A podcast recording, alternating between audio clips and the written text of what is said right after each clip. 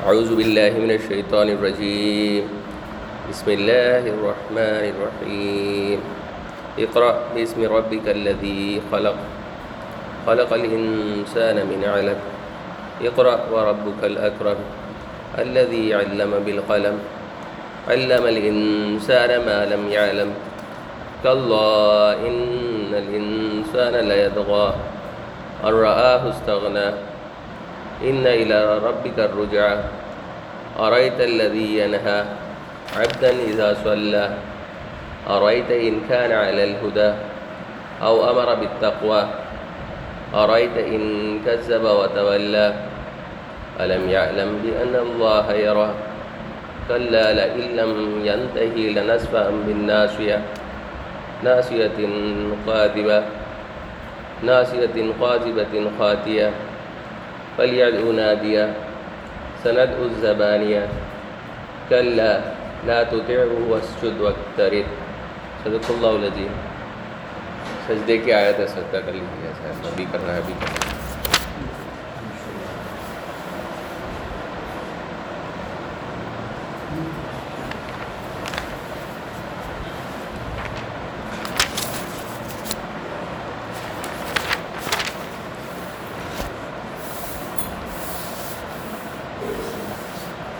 شروع اللہ کے نام سے جو بے انتہا مہربان اور رحم فرمانے والا ہے۔ پڑھو، اے نبی صلی اللہ علیہ وسلم، اپنے رب کے نام کے ساتھ جس نے پیدا کیا۔ جمے ہوئے خون کے ایک لوتھڑے سے انسان کی تخلیق کی۔ پڑھو، اور تمہارا رب بڑا کریم ہے، جس نے قلم کے ذریعے سے علم سکھایا۔ انسان کو وہ علم دیا جسے وہ نہ جانتا تھا۔ ہرگز نہیں، انسان سرکشی کرتا ہے اس بنا پر کہ وہ اپنے آپ کو بے نیاز دیکھتا ہے۔ حالانکہ پلٹنا یقیناً تیرے رب کی طرف ہی ہے۔ تم نے دیکھا اس شخص کو جو ایک بندے سے ایک بندے کو منع کرتا ہے جبکہ وہ نماز پڑھتا ہو۔ تمہارا کیا خیال ہے؟ اگر وہ بندہ راہ راست پر ہو یا پرہیزگاری کی تلقین کرتا ہو۔ تمہارا کیا خیال ہے؟ اگر یہ منع کرنے والا شخص حق کو جٹلاتا اور منہ موڑتا ہو۔ کیا وہ نہیں جانتا کہ اللہ دیکھ رہا ہے؟ ہرگز نہیں۔ اگر وہ باز نہ آیا تو ہم اس کی پیشانی کے بال پکڑ کر اسے کھینچیں گے۔ اس پیشانی کو جو جھوٹی اور سخت خطا کار ہے، وہ بلا لے اپنے حامیوں کی ٹولی کو۔ پھر بھی ہم بھی عذاب کے فرشتوں کو بلا لیں گے۔ ہرگز نہیں، اس کی بات نہ مانو اور سجدہ کرو اور اپنے رب کا قرب حاصل کرو۔ سچ فرمایا اللہ تعالیٰ نے۔ محترم حضرات، آپ لوگوں کے سامنے قرآن مجید کی نائنٹی سکس نمبر کی صورت سورہ علق کی تلاوت کی گئی اور اس کا ترجمہ پیش کیا گیا۔ یہ صورت میں کل انیس آیتیں ہیں جو پوری یہاں پر تلاوت کر دی گئی۔ ہم سب کو یہ علم ہے اور تقریباً مفسرین کا اجماع ہے کہ قرآن مجید کی جو سب سے پہلی نازل آیتوں میں جو پہلی سب سے پانچ آیتیں نازل ہوئی تھی، یہی سورہ الگ کی تھی۔ اکا دکا اور مائنورٹی اوپینین ہے سورہ مدثر اور سورہ فاتحہ کو لے کر، لیکن وہ بہت کمزور اوپینینس ہے۔ تقریباً اجماع ہے کہ سب سے جو پہلی آیات اللہ کے رسول صلی اللہ علیہ وسلم کے پاس حضرت جبریل لے کے آئے یہ پانچ آیات کو لے کے آئے۔ اور جو باقی اس کا حصہ ہے، وہ کچھ عرصے بعد نازل ہوا تھا۔ یہ متفقن علیہ مطلب صحیح مسلم اور باقی سب احادیث میں ماں عائشہ رضی اللہ تعالیٰ عنہ کا قول ہے کہ وہ آپ وسلم سے دریافت کرتی ہے کہ آپ کے اوپر سب سے پہلے کون سی آیت نازل ہوئی تھی، اس کا پھر پورا قصہ اس میں نقل کیا گیا ہے۔ اس حدیث میں۔ اس میں آپ صلی اللہ علیہ وسلم پورا ڈیٹیل سے بات کرتے ہیں اور سمجھاتے ہیں۔ اور اس کا کچھ بیک گراؤنڈ اس طرح ہے کہ آپ صلی اللہ علیہ وسلم جو ہے غار ہیرا میں بار بارہا تشریف لے جاتے تھے اور اس بات کا وہ تدبر کرتے تھے کہ کون ہے اس کائنات کا مالک اور حق کیا ہے؟ حق کی جستجو میں وہ وہاں جایا کرتے تھے اور تب ان کی عمر تقریباً چالیس سال کی تھی اور تب جو ان کی ازواج تھی، جو ماں خدیجہ رضی اللہ تعالیٰ عنہ، ان سے جو تقریباً پندرہ سال بڑی تھیں۔ تو وہ ان کو کچھ نہ کچھ کھانے کے لیے کچھ سامان دے دیتی تھی جو دو تین روز یا تین چار روز اتنا چلتا تھا۔ اور اس سامان کو لے جا کر پھر آپ صلی اللہ علیہ وسلم غار ہیرا میں بیٹھتے، تدبر کرتے۔ اور یہ بھی فرمایا باقی لوگوں نے کہ اللہ کے رسول صلی اللہ علیہ وسلم پہلے سے ہی توحید کے معاملے میں ان کا کنسیپٹ کلیئر ہی تھا کہ خدا ایک ہی ہے۔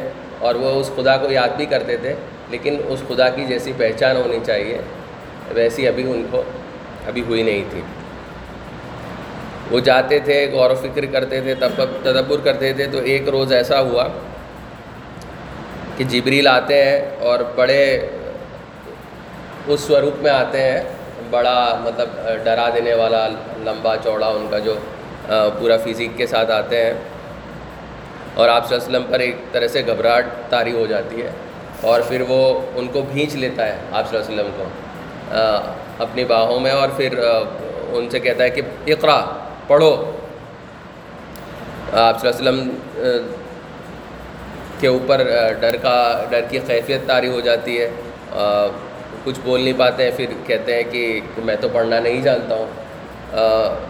پھر واپس یہی دوسری بار ہوتا ہے، واپس ان کو جکڑا جاتا ہے، پہلے چھوڑ دیا جاتا ہے، پھر واپس جکڑا جاتا ہے، پھر کہا جاتا ہے کہ اقرا پھر آپ صلی اللہ علیہ وسلم یہی کہتے ہیں کہ میں تو پڑھنا نہیں جانتا ہوں۔ اور پھر چھوڑ دیتے ہیں۔ پھر تیسری بار یہی بات ہوتی ہے۔ پھر ان کو بھینچ لیا جاتا ہے آپ صلی اللہ علیہ وسلم کو۔ اور پھر یہ پورا جبریل پڑھتے ہیں، حضرت جبریل۔ اقرا بسم ربک الذی خلق۔ اور یہ پوری پانچ آیات پڑھتے ہیں۔ تو یہ ہے جو پہلی آیات آپ صلی اللہ علیہ وسلم پر نازل ہوئی تھی۔ اور ان پانچ آیات کے بعد وہ حضرت جبریل چلے جاتے ہیں اور آپ صلی اللہ علیہ وسلم پھر پریشان حالت میں گھر پہنچتے ہیں اور پہنچنے کے بعد ماں خدیجہ سے کہتے ہیں کہ آپ مجھے اڑا دیجیے، آپ مجھے اڑا دیجیے۔ تھوڑا ڈر کا معاملہ کم ہوتا ہے، پھر وہ ماں خدیجہ سے کہتے ہیں، مجھے اپنی جان کے لیے یہ ڈر محسوس ہو رہا ہے کہ میرے ساتھ یہ کیا ہو رہا ہے۔ ان کو ابھی بھی پورا سمجھ نہیں آتا ہے کہ یہ ان کے ساتھ کیا ہوا۔ ہے پھر ان کو جو ماں خدیجہ ہے، یہ بڑا ہسٹورک جو یہ حدیث میں کہ جو سیرت کی جتنے بھی کتابیں لکھی جاتی ہیں اور اس میں جو نبوت کے پہلے آپ صلی اللہ علیہ وسلم کا جو کیریکٹر بتایا جاتا ہے، اس کیریکٹر کی کیا خوبیاں تھی یہ جو ماں خدیجہ رضی اللہ تعالیٰ عنہ جو نیریٹ کرتی ہیں، یہ بڑا نمایاں اور تاریخی چیز ہے جو تھوڑے ہی الفاظ میں آپ صلی اللہ علیہ وسلم کا پورا کیریکٹر بیان کر دیتی ہے کہ اللہ تعالیٰ آپ کو ہرگز رسوا نہیں کرے گا۔ کہ آپ تو یتیموں کی مدد کرنے والے ہیں؟ آپ سچ بولنے والے ہیں۔ پھر کسی روایت میں آتا ہے کہ آپ لوگوں کی امانت کا خیال کرنے والے ہیں۔ آپ اچھے کاموں میں لوگوں کی مدد کرتے ہیں۔ آپ لوگوں کے بیچ میں اگر یہ معاملات ہو جاتے ہیں، جھگڑے ہو جاتے ہیں، تو ان کو آپ سولو کرتے ہیں۔ آپ بوڑھوں کی رشتہ داروں کا ان کا خیال کرتے ہیں۔ تو ایک جینٹل مین والا کیریکٹر تھا آپ صلی اللہ علیہ وسلم کا۔ سارے پازیٹیو بات کہی جاتی کہ جو شخص اتنا سارا معاشرے کے لیے فیملی کے لیے، رشتہ داروں کے لیے جو اتنا مفید ہو، جو اتنا ان کی پرواہ کرنے والا ہو، اتنا کیئر کرنے والا ہو، اللہ تعالیٰ اس کو کیسے رسوا کرے گا؟ پھر ان کو ماں خدیجہ اپنے جو چچیرے بھائی ہیں، ورقا بن نوفل ان کے پاس لے جاتے ہیں، جو ابھی کیونکہ اسلام نہیں آیا ہوتا ہے، تو اس سے پہلے جو یہ عیسیٰ علیہ السلام کی طرف سے جو پیغام آیا تھا، اس کو فالو کر رہے ہوتے ہیں۔ اور پھر جب ان کو ان کے پاس لے جایا جاتا ہے، تو وہ فوراً سمجھ جاتے ہیں اور جب ان کے سامنے یہ بیان کر دیا جاتا ہے، تو کہ یہ وہی ناموز تھا مطلب یہ وہی فرشتہ تھا جو پیغمبروں پر وہی لے کر آتا ہے۔ اور پھر وہ فرماتے ہیں، کیونکہ ابھی بڑے بڑے، ابھی تو میں بوڑھا ہو چکا ہوں، لیکن ایک زمانہ آئے گا کہ لوگ تم کو یہاں سے نکال دیں گے، وہ کہتے ہیں آپ صلی اللہ علیہ وسلم کو۔ اور اگر میں نے وہ زمانہ پایا تو میں ضرور آپ کی مدد کروں گا، آپ کے پیغام کو پہنچانے کی مدد کروں گا۔ تو پھر آپ صلی اللہ علیہ وسلم پھر پریشان ہوتے ہیں کہ یا کیا یہ لوگ مجھے نکال دیں گے؟ کہ ہاں کہ ایسا کبھی نہیں ہوا ہے کہ کوئی پیغمبر حق کا پیغام لے کر آیا اور اس کو اس کی قوم نے ستایا نہ ہو۔ تو اس طرح سے اب بات واضح ہو جاتی ہے آپ صلی اللہ علیہ وسلم کے سامنے اور کہ یہ اللہ کی طرف سے جو فرشتہ آیا تھا اور ان کو نبوت سے سرفراز کر دیا گیا ہے۔ ایک اور بات اس سے سمجھ میں آتی ہے جو تقریباً یہ جو اس طرح کے لوگ ہیں جو آپ صلی اللہ علیہ وسلم کی نبوت پر کوشچن کرنے والے ہیں، ان کو جو بھی جواب دیا جاتا ہے، وہ سب سے پہلا جواب ان کو یہی دیا جاتا ہے کہ آپ صلی اللہ علیہ وسلم کی چالیس سالہ زندگی نبوت کے پہلے کی اگر آپ اسٹڈی کرتے ہیں، تو کوئی بھی شخص ہوتا ہے، اس کا ایک ذوق ہوتا ہے اور آگے چل کر وہ بنتا ہے۔ جیسے ایک شاعر ہوتا ہے، بڑا مشہور شاعر بننے سے پہلے وہ کہیں نہ کہیں وہ شعر و شاعری کی محفلوں میں جاتا ہوتا ہے، لوگوں کو سن رہا ہوتا ہے، یاد کر رہا ہوتا ہے، بڑے شاعروں کے کلام یاد کر رہا ہوتا ہے۔ اسی طرح کوئی بڑا فائٹر ہو تو بچپن سے اس کو فائٹ کا، کثرت کا، کھانے کا شوق ہوتا ہے، وہ اکھاڑوں میں جاتا ہے۔ تو اس طرح سے جو آدمی جس فیلڈ میں مشہور ہوتا ہے، اس کے پیچھے پوری اس کی ہسٹری نظر آتی ہے کہ اس کا اس چیز کے لیے ذوق رہا ہوتا ہے۔ آپ صلی اللہ علیہ وسلم نے اچانک سے ایک ایسی بات کہنا شروع کی، قرآن مجید جو انہوں نے سنایا۔ پچھلے چالیس سال میں کہیں بھی آپ صلی اللہ علیہ وسلم کی زندگی میں یہ نہیں نظر آتا ہے یہ کہ وہ اپنے آپ کو نبی بنانے کے لیے تیار کر رہے ہوتے ہیں یا پریکٹس کر رہے ہوتے ہیں۔ اس طرح کی کوئی چیز، یہ بالکل سی ایک ڈرامیٹک اور ایک ریولیوشنری نئی چیز آتی ہے۔ اگر وہ آپ نے ان کی یہ، اس کے اوپر بہت لمبی یہ جاوید احمد گاندھی صاحب کی بہت سارے ویڈیوز ہیں اس پر۔ وہ فرماتے ہیں کہ آپ صلی اللہ علیہ وسلم کے نبوت کا سب سے بڑا ثبوت ہی یہ ہے کہ جب پہلی آیات ان پر نازل ہوئی تھی، اس کے پہلے تک، وہ آیات نازل ہونے تک ان کو یہ نہیں معلوم تھا کہ مجھے نبوت پہ سرفراز کر دیا گیا ہے۔ اگر نوزب باللہ، کوئی من گھڑت آدمی ہو جو اپنے آپ کو کرنا چاہتا ہے، جو آپ وسلم کے بعد بھی بہت کچھ اس طرح کے ہسٹری میں ہم کیریکٹرز دیکھتے ہیں جو آئے، جنہوں نے نبوت کا دعویٰ کیا تو وہ پہلے سے ہی لگتا ہے کہ اس طرح کے ذوق تھے اور اپنے آپ کو معاشرے میں تیار کر رہے ہوتے ہیں اس چیز کے لیے، اپنا فالوئنگ وہ بنا رہے ہوتے ہیں اور اس کے بعد وقت آنے پر رائٹ موقع آنے پر اس طرح کے سوچے چھوڑ دیتے تھے۔ لیکن آپ صلی اللہ علیہ وسلم کی پوری چالیس سالہ زندگی میں کہیں اس طرح سے ان کے ارد گرد کے لوگوں نے کہیں یہ نہیں بتایا کہ آپ صلی اللہ علیہ وسلم کی اس طرح سے کوئی ذوق تھا یا اس طرح کا کوئی کسی کو گمان بھی تھا کہ یہ تھوڑے دنوں میں اپنے آپ کو نبی اعلان کرنے والے ہیں۔ تو یہ خود دلائل ہے یہ جو پورا واقعہ ہے اس اس بات کا کہ آپ صلی اللہ علیہ وسلم وہ اللہ تعالیٰ نے چنا وہ مصطفیٰ ہے، اللہ تعالیٰ نے ان کو چنا ہے۔ اور اس میں ان کا اپنا کوئی دخل نہیں تھا، نہ صرف کہ اپنا کوئی دخل تھا، بلکہ نہ ان کو یہ گمان بھی نہیں تھا کہ ان کو نبی اور اللہ کے رسول کا یہ جو سب سے عظیم الشان جو پوزیشن ہو سکتی ہے، وہ اس پہ سرفراز کیا جائے گا۔ یہ اب اس کا تھوڑا سا ہم یہ سمجھتے ہیں کہ قرآب اس میں ربی کلدی خلق۔ اب اس کی کیا وزڈم ہو سکتی ہے کہ اللہ تعالیٰ نے، حالانکہ جو قرآن مجید ہے، وہ اللہ یہ بھی بہت اس چیز کے لیے ڈیبیٹ ہوتی ہے۔ کہ کیا قرآن مجید ایک اسپیچ ہے کہ ٹیکسٹ ہے؟ مطلب اللہ کا کلام ہے یا اللہ کی لکھاوٹ ہے؟ تو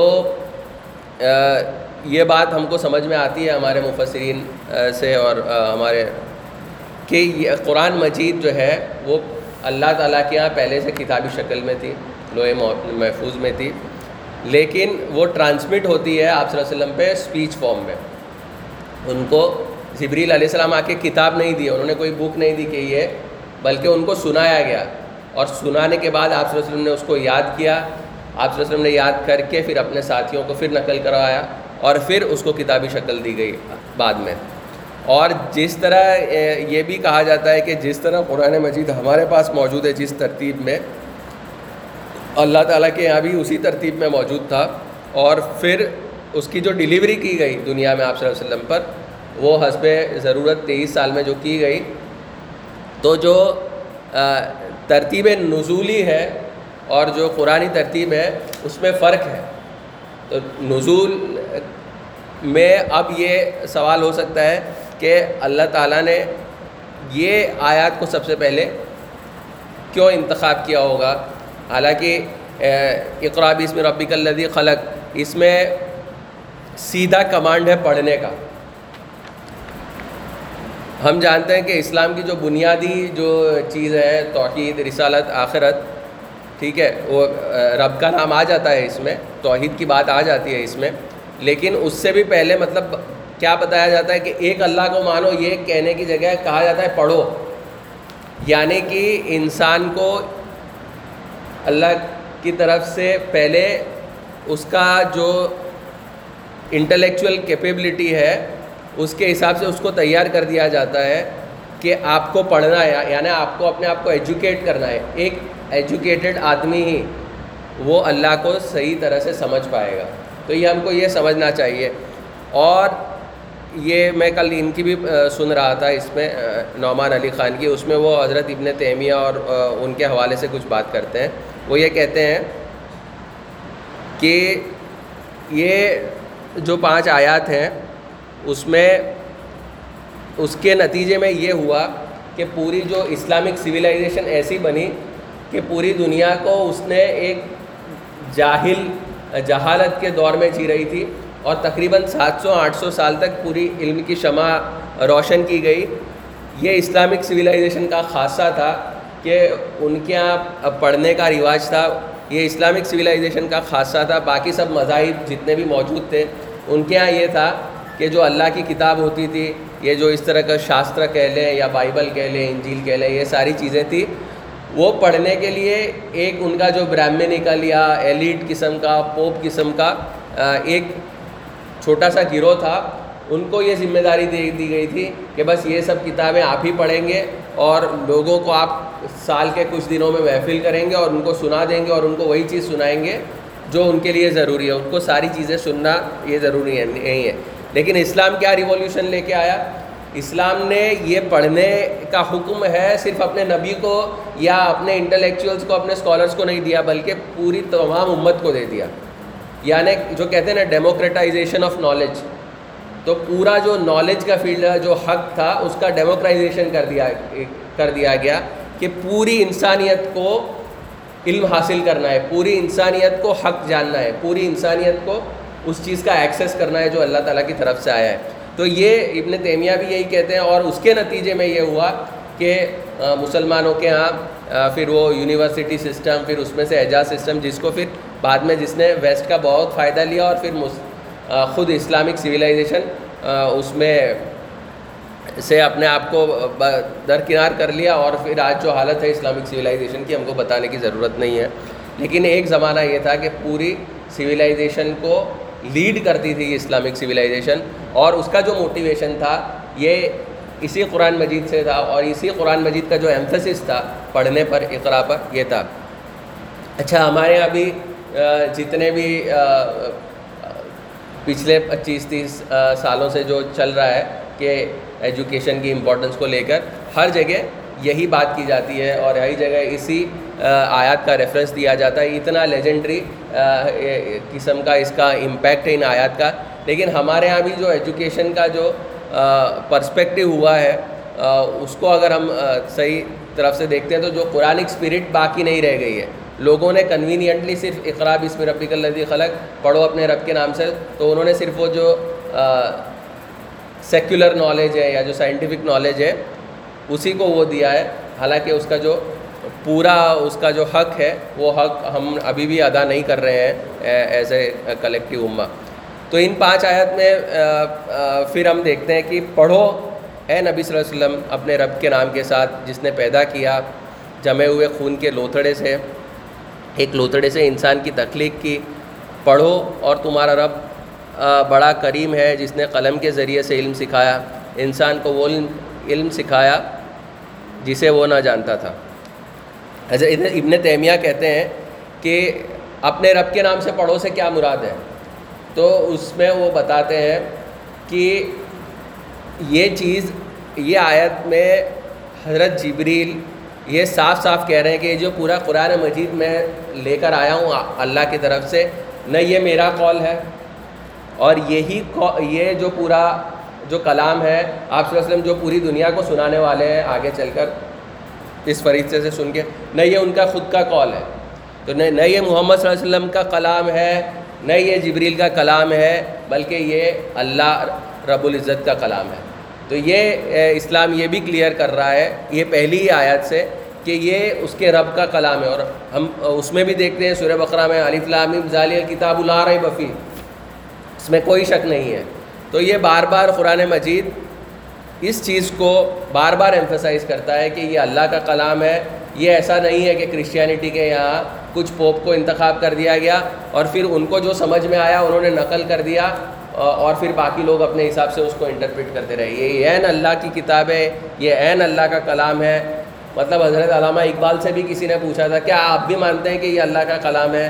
یا آپ یہ مانتے ہیں کہ محمد صلی اللہ علیہ وسلم کو ایسا الہام ہوا ہوگا۔ کچھ لوگ یہ بھی مانتے تھے مائنورٹی اوپینین لیکن ابھی وہ مین اسٹریم میں کوئی وہ نہیں ہے کہ آپ صلی اللہ علیہ وسلم کو دل میں یہ بات ڈال دی جاتی تھی اور پھر آپ صلی اللہ علیہ وسلم اپنے الفاظ میں اس کو بیان کرتے تھے۔ تو یہ اس بات کی بھی عین کوئی جگہ نہیں ہے۔ پورے مین اسٹریم جتنے بھی اسلامک اسکالرس ہیں، یہ اس طرح کی بات کو پورا رد کر دیا ہے اور کہیں بھی آپ کو یہ نہیں ملے گا۔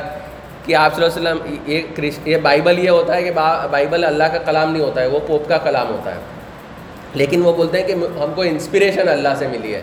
تو قرآن یہ انسپریشن اللہ سے ملا اور محمد صلی اللہ علیہ وسلم نے اپنے الفاظ میں ڈالا، یہ بات بھی نہیں ہے۔ یہ بات بالکل عین آئینے کی طرح کلیئر ہے۔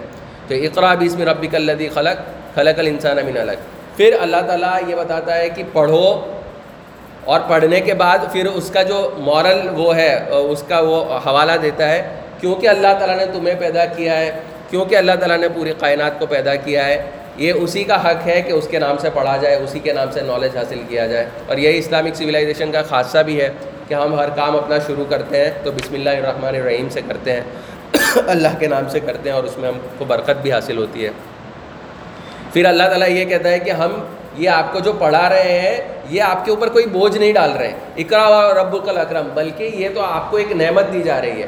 ہم خود ہمارے اندر ذہانت ہے جو انسان کا جانوروں سے امتیاز ہے، وہ اس بات پہ تو ہے کہ وہ ایک انٹلیکچوئل اس کے اندر ایبیلٹی ہے۔ وہ سوچ سکتا ہے، اس کے پاس لینگویجز ہے، وہ ایکسپریس کر سکتا ہے، وہ اپنے آپ کو کمیونیکیٹ کر سکتا ہے انسان۔ یہی بات ہے جو جانوروں سے انسان کو ممتاز کرتی ہے۔ یہی بات ہے جس کی وجہ سے اللہ تعالیٰ نے اس کو یہ لقب دیا ہے اشرف المخلوقات کا۔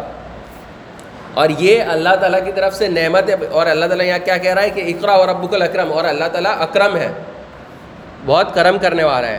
اس نے تمہیں اللہ علامہ بالقلم، یہ جو بڑے بڑے لنگوسٹ اسکالرس ویسٹ میں آپ کو uh, پائے جائیں گے، وہ پائے جاتے ہیں۔ وہ بھی یہی uh, اس بات کو لے کر بہت حیران ہے کہ لینگویج کی شروعات کیسے ہوئی ہوگی۔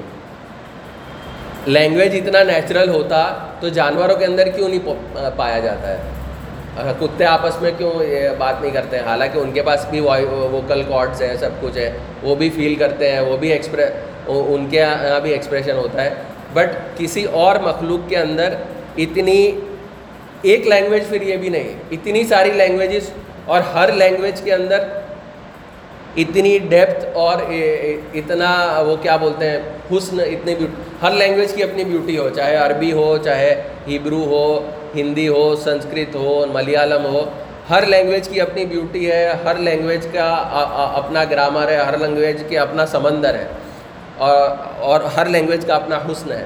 تو یہ بھی اللہ تعالیٰ کی طرف سے یہاں پہ بتایا جا رہا ہے کہ اللہ علم بالقلم اور پھر اس کو ٹیکسٹ فارم میں بھی تم کر، نہ صرف تم جو بولتے ہو، تم نے نہ صرف اپنے لیے، اللہ تعالیٰ نے تمہارے لیے لینگویجز تم کو مسخر کر دی۔ نہ صرف تم کو لینگویجز دے دی، بلکہ اس کو ریکارڈ کرنے کا بھی اللہ تعالیٰ نے تم کو نظم دے دیا۔ اور پھر اس کو تم ریکارڈ کرتے ہو۔ ہم اب ہم یہ صرف اس بات کا تصور کریں کہ اگر یہ اسکل انسانیت کے پاس نہ ہوتی کہ وہ اپنے نالج کو ریکارڈ کرتا، یہ لکھنے کی اس کو صلاحیت نہیں دی گئی ہوتی اور ریکارڈ کرنے کی صلاحیت نہیں کر، تو ہمارے اور جانوروں کے بیچ میں بہت زیادہ فرق نہیں رہا ہوتا۔ ہے آج جو انسانیت یہاں پر پہنچی ہے یہ اسی وجہ سے پہنچی ہے کہ وہ اپنے نالج کو انسان ریکارڈ کر سکتا ہے۔ آج بھی ہم ایرسٹوٹل کو پڑھ سکتے ہیں۔ آج بھی جتنے بھی دو ہزار، تین ہزار سال سے جو سائنٹیفک ڈسکوریز ہوئی ہیں، جو دو ہزار سال پہلے جو لوگ لکھ کے گئے تھے، آج بھی ہمارے لیے ایزیلی ایکسیس ہے۔ بھلے انہوں نے جو غلطیاں کی ہوں گی، لیکن ان کی غلطیاں تھیں تو بعد والوں نے آ کے اس لیے سدھار سکے، نہیں تو پہلے، بعد والے کو پہلے والا ہی کام کرنا پڑتا۔ تو پہلے والے کی امپورٹنس یہ ہے کہ وہ کچھ دیکھے گیا اور نیکسٹ جنریشن نے پھر اس میں سے اور اس کو ریفائن کیا۔ ریفائن کرتے کرتے کرتے آج انسان یہاں تک پہنچی ہے کہ انسان اشرف المخلوقات کا جو واقعی جو اس کا وہ ہے وہ ہم کو نظر آتا ہے۔ انسان کو وہ علم سکھایا جسے نہ جانتا تھا۔ اب یہ پوری جو ایولیوشن کی تھیئری آج کل یہ مسلمانوں کے یہاں بھی بہت رائج ہو گیا ہے کہ ایولیوشن کو جسٹیفائی کرنے کے لیے بہت سارے اسکالرس ایڑی چوٹی کا دم لگا رہے ہیں۔ وہ یہ بھی کہتے ہیں اور ہم کو بھی اس سے کوئی فرق نہیں پڑتا ہے، وہ یہ کہتے ہیں کہ ایولیوشن کو اگر مانا جائے کہ یہ پورے جتنے جیو جنتو ہیں اور پورے جو انسان ہیں ایک سیل والے آرگنیزم سے یہاں تک پہنچے ہیں، تو یہ ہو سکتا ہے کہ اللہ کی بھی یہ کیا بولتے ہیں، اللہ تعالیٰ کی طرف سے ہی یہ ایولیوشن ہوا ہو۔ وہ یہ کہتے ہیں جو آج کل کے ماڈرن اسلامک اسکالرس وہ یہ کہتے ہیں کہ آپ ایولیوشن کو مانتے ہو، اس کا مطلب یہ نہیں ہے کہ آپ اللہ کا انکار کرتے ہو۔ آپ ایولیوشن کو مان کر صرف آپ اللہ کی اسکیم کو مانتے ہو کہ اللہ تعالیٰ نے ڈائریکٹ آدم کو بنایا ہے یا ایولیوشن کے ذریعے بنایا، ہر حال میں بنایا تو انسان نے اللہ تعالیٰ کو ہی ہے۔ لیکن وہ سب دلائل میں، یہ جب قرآن میں پڑھتے ہیں تو تھوڑی پھیکی ہو جاتی ہے ان سب کی دلائل۔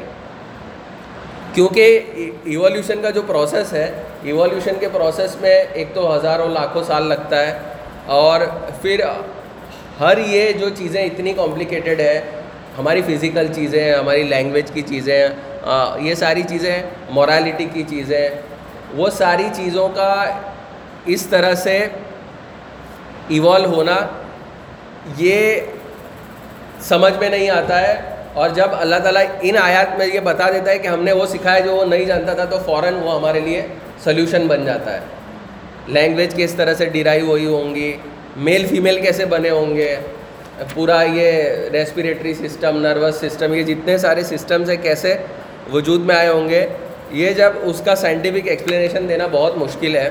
لیکن جب اللہ یہاں پر انٹروین کر کے قرآن میں یہ کہتا ہے کہ یہ ہماری طرف سے ہوا، ہماری حکمت میں سے ہوا، تو بہت سارے سوالوں کا جواب ہمیں مل جاتا ہے۔ خیر وقت کم ہے، ہم کو وہ اس کے آگے کی جو آیات ہیں اس کے بارے میں بھی بات کرنی ہے۔ یہ جیسے میں نے کہا کہ اس پوری صورت کو دو حصوں میں اس کا نزول ہوا تھا۔ پہلی پانچ آیتیں تھیں جو یہ ابتدائی تھی۔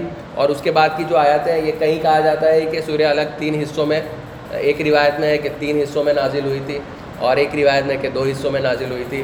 تو ہم یہ سمجھ کے چلتے ہیں کہ یہ دو حصوں میں نازل ہوئی تھی۔ پہلی پانچ آیت تھی یا اس کے بعد تین آیت اور اس کے بعد کی گیارہ آیت یا پھر پہلی پانچ آیت اور اس کے بعد کی چودہ آیتیں تو یہ جو دوسری چودہ آیتیں ہیں، وہ اس واقعے سے تعلق رکھتی ہے جہاں ایک بار آپ یہ تقریباً چھ مہینے کا عرصہ گزرا ہوگا آپ صلی اللہ علیہ وسلم کی نبوت کے بعد۔ ابھی انہوں نے علل اعلان پبلک کو دعوت دینا شروع نہیں کیا تھا۔ وہ اپنے کلوز سرکلس میں ہی دے رہے تھے۔ ایسا تقریباً دو یا تین سال تک وہ جو پرائیویٹ دعویٰ کا دور چلا تھا۔ لیکن اسی دوران آپ صلی اللہ علیہ وسلم کو اللہ تعالیٰ نے نماز پڑھنا سکھا دیا تھا۔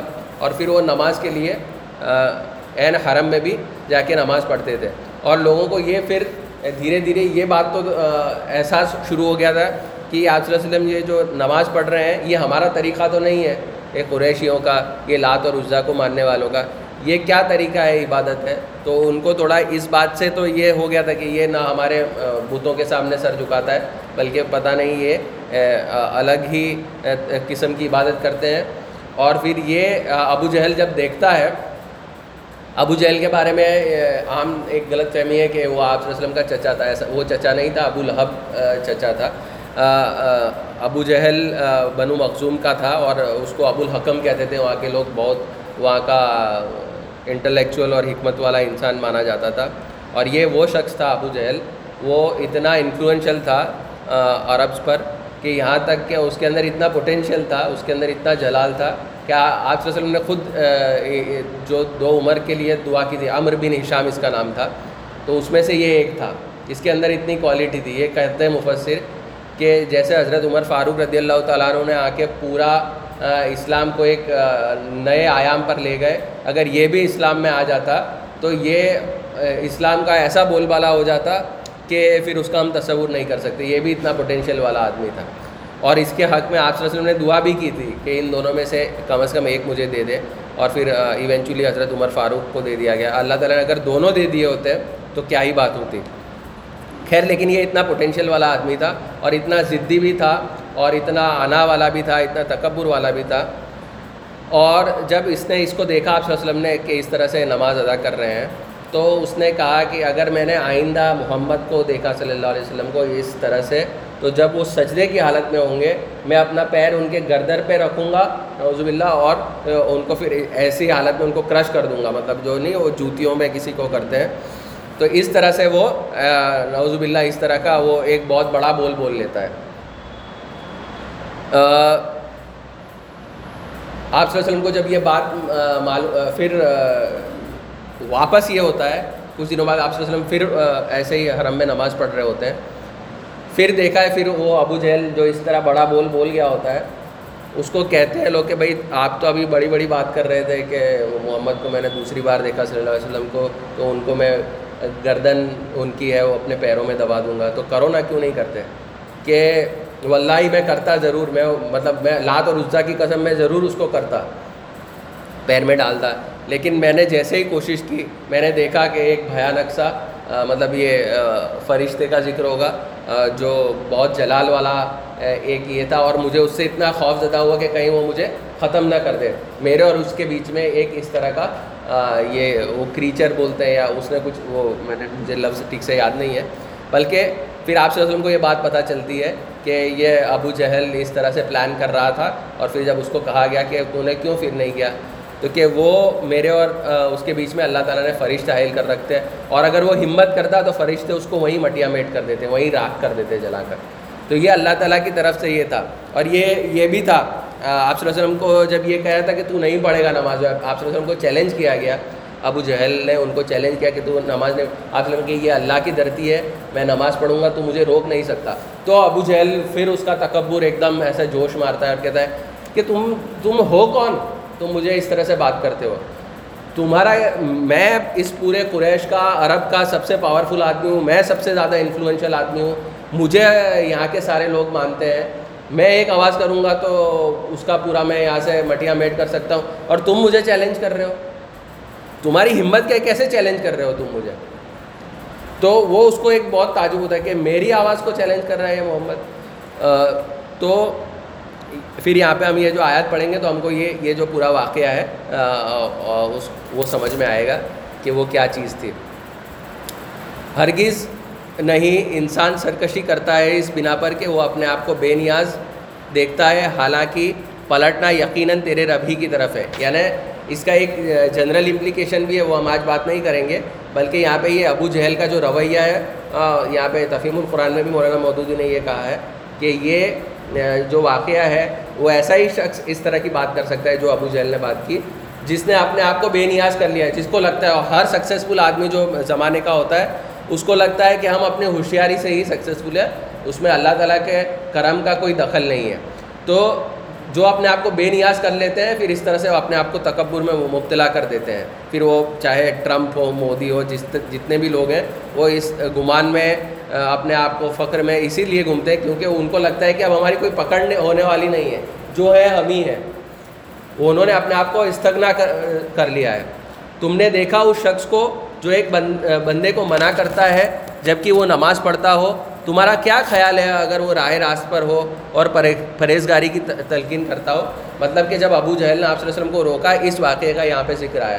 حضرت جو عباس، جو مشہور قرآن کے مفسر تھے رضی اللہ تعالیٰ عنہ، ان کا کہنا ہے کہ ابو جہل کو ایٹی فور آیت میں، چوراسی آیت میں ایڈریس کیا گیا ہے، اس کے لقب کو مطلب اس کے ایکشنس کو۔